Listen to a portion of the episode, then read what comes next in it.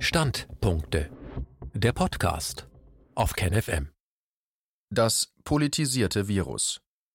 Das Covid neunzehn Virus ist nicht nur eine Gefahr für Leib und Leben, es bedroht auch das Gefüge der globalen Beziehungen und stellt die Stabilität besonders der westlichen Gesellschaften in Frage. Ein Standpunkt von Rüdiger Rauls. Verspekuliert. Im Jahre zweitausendfünfzehn hatte China die Initiative Made in China zwanzig fünfundzwanzig ausgerufen. Damit hatte das Land gewagt, seinen Anspruch auf die technologische Führerschaft in der Welt anzumelden.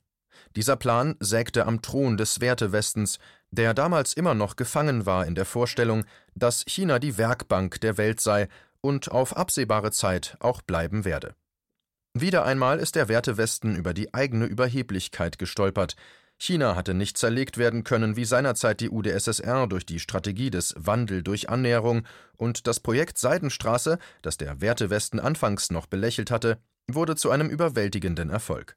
Nun steht er abseits und muss mit ansehen, wie sich die Seidenstraße zu einem gewaltigen Konjunkturprogramm für Chinas Wirtschaft entwickelt. Durch seine wirtschaftliche und finanzielle Kraft wächst zudem Chinas politischer Einfluss in der Welt. Für den Wertewesten unverständlich und unvorstellbar hatte sich das Land ausgerechnet unter der Führung einer kommunistischen Partei so gewaltig entwickelt, dass man darin nicht nur eine wirtschaftliche, sondern zunehmend auch eine politische Bedrohung sah. So erklärte die E U im März zweitausendneunzehn China nicht nur zum wirtschaftlichen, sondern auch zum strategischen Rivalen und Systemgegner. Da man aber auf China als Abnehmer europäischer, hier besonders deutscher Waren angewiesen war, beließen es die Europäer bei einer politischen Auseinandersetzung unterhalb der Schwelle massiver Konfrontation. Zudem ist man in Brüssel angesichts des chinesischen Wirtschaftsengagements in einigen E U-Ländern nicht immer einer Meinung im Umgang mit China. Dagegen versuchen die U S A, besonders unter Trump, Chinas wirtschaftlichen Aufstieg zu behindern, um die eigene Wirtschaft gegen die chinesische Konkurrenz zu schützen.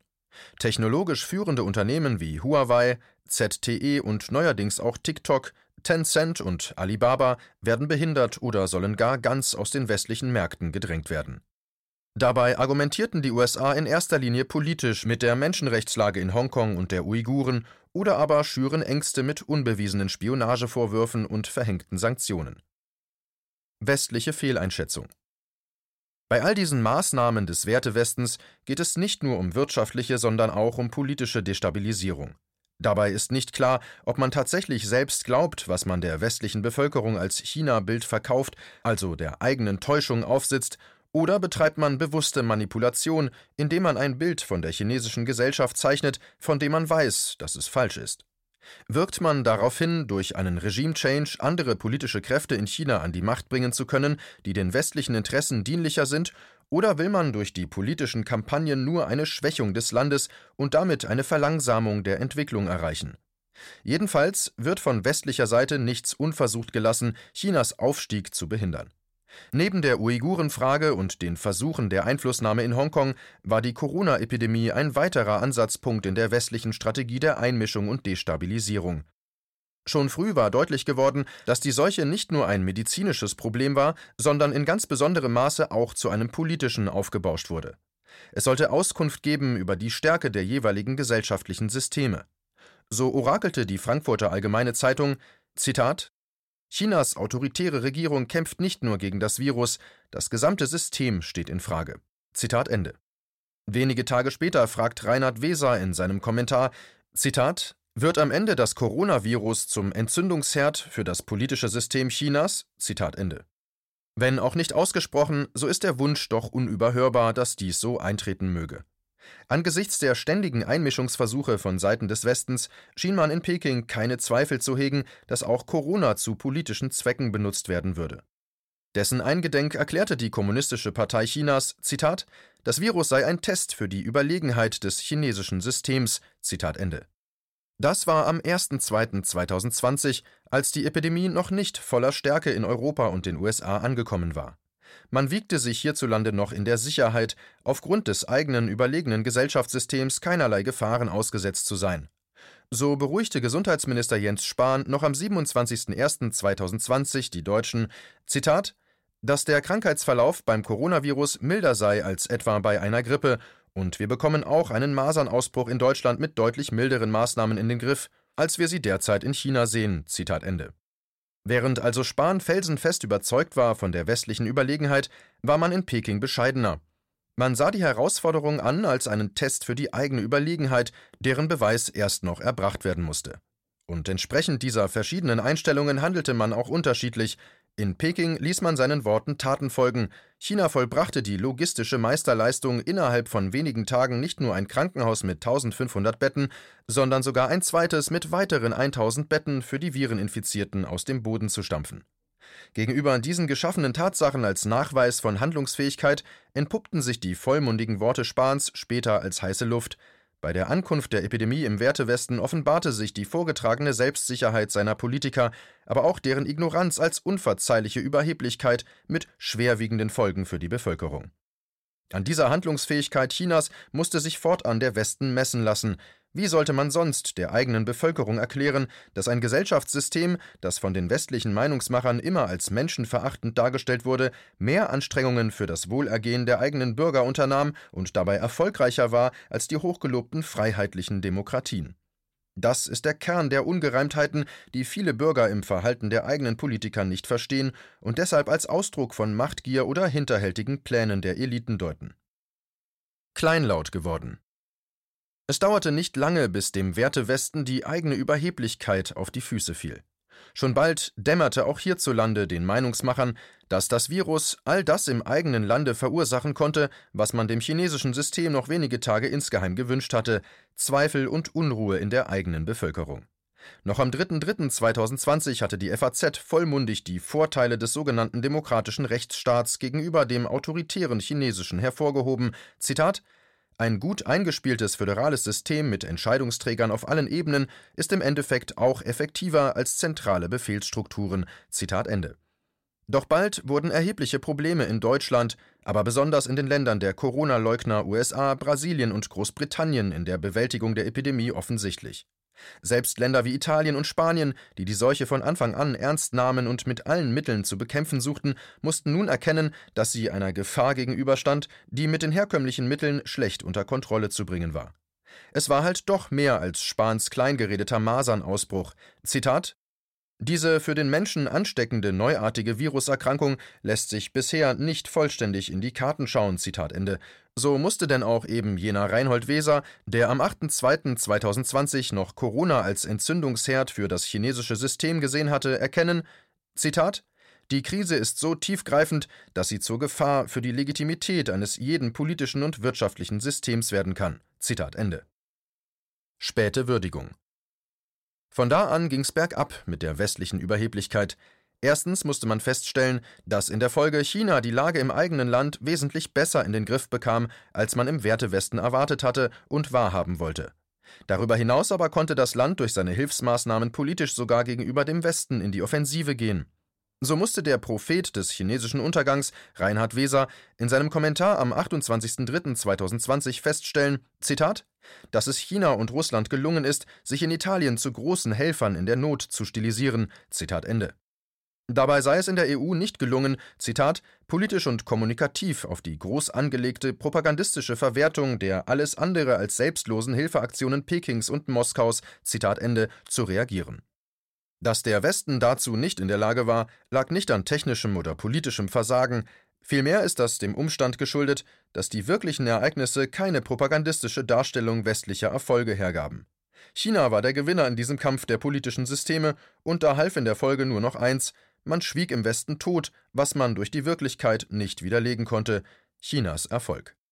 Denn je weiter die Epidemie im Westen voranschritt, umso mehr fielen die Ergebnisse westlicher Seuchenbekämpfung hinter die chinesischen zurück, oder aber man war gezwungen, dieselben Mittel und Methoden anzuwenden, die man wenige Wochen zuvor noch bei China als diktatorisch oder autoritär angeprangert hatte: Maskenpflicht, Quarantäne, Fieberkontrolle und Tracking-App. Zitat: Aus ostasiatischer Perspektive aber hat Deutschland in der Pandemie versagt. Zitat Ende. So lautete die vernichtende Abrechnung der F A Z nach einem halben Jahr Corona-Bekämpfung, wobei Deutschland im Verhältnis zu den Staaten der Corona-Leugner noch sehr gut dasteht. Mit dieser ostasiatischen Sicht ist aber nicht der chinesische Blickwinkel gemeint. Als Vorbild in der Pandemiebekämpfung wird Japan dem westlichen Medienkonsumenten vorgestellt, China wird gar nicht mehr erwähnt. Aber die Wirklichkeit lässt sich nicht verleugnen.